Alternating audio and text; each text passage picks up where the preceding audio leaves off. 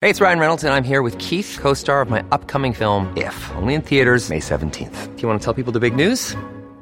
All right, I'll do it. Sign up now and you'll get unlimited for fifteen dollars a month and six months of Paramount Plus Essential Plan on us. mint mobile dot com slash switch. Upfront payment of forty-five dollars equivalent to fifteen dollars per month. Unlimited over forty gigabytes per month. Face lower speeds. Videos at four eighty p. Active Mint customers by five thirty-one twenty-four get six months of Paramount Plus Essential Plan. Auto renews after six months. Offer ends May thirty-first, twenty twenty-four. Separate Paramount Plus registration required. Terms and conditions apply if rated P G.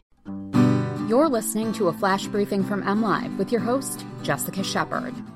This is your weekend edition of Michigan News from MLive, recorded on Friday, July thirty-first. I'm Jessica Shepherd with some top headlines from the week. Michigan's top health official says schools can reopen if residents follow coronavirus guidelines.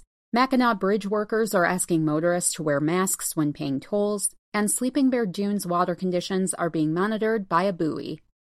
Schools can reopen safely this fall if people across Michigan wear masks and social distance to keep COVID nineteen cases from spiking, Michigan Chief Medical Executive Doctor Joneigh Khaldun said Thursday.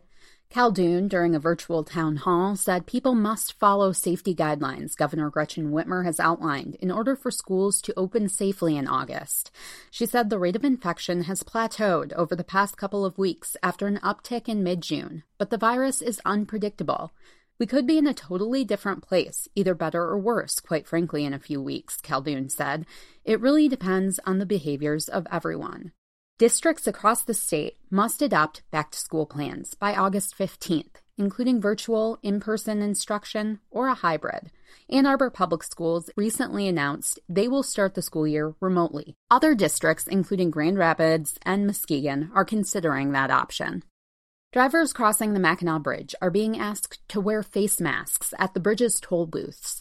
The Mackinac Bridge Twitter account, maintained by the Michigan Department of Transportation, shared a post this week requesting that motorists put on a face mask when paying bridge tolls, even though it just takes a few seconds.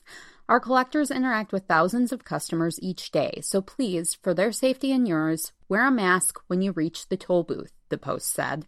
According to newly released monthly traffic statistics from the Mackinac Bridge Authority, three hundred sixty-six thousand vehicles crossed the bridge during the month of June, down eighteen percent from June of twenty nineteen. Anyone can now access real-time information about water conditions at Sleeping Bear Dunes National Lakeshore and even see video of what's happening beneath the water's surface, thanks to a buoy in Good Harbor Bay. As part of a collaborative monitoring and research project, the buoy shares wave height, wind speed and direction, air and water temperatures, humidity, and other data, updated every half hour.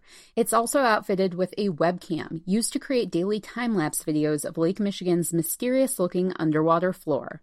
Researchers are using the buoy's live data to better understand the conditions that may cause avian botulism, a deadly waterfowl disease tied to an algae called Cladophora.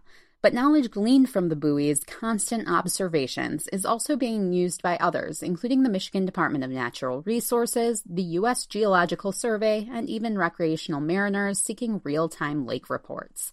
Information from the buoy can be found online at the National Oceanic and Atmospheric Administration's National Data Buoy Center.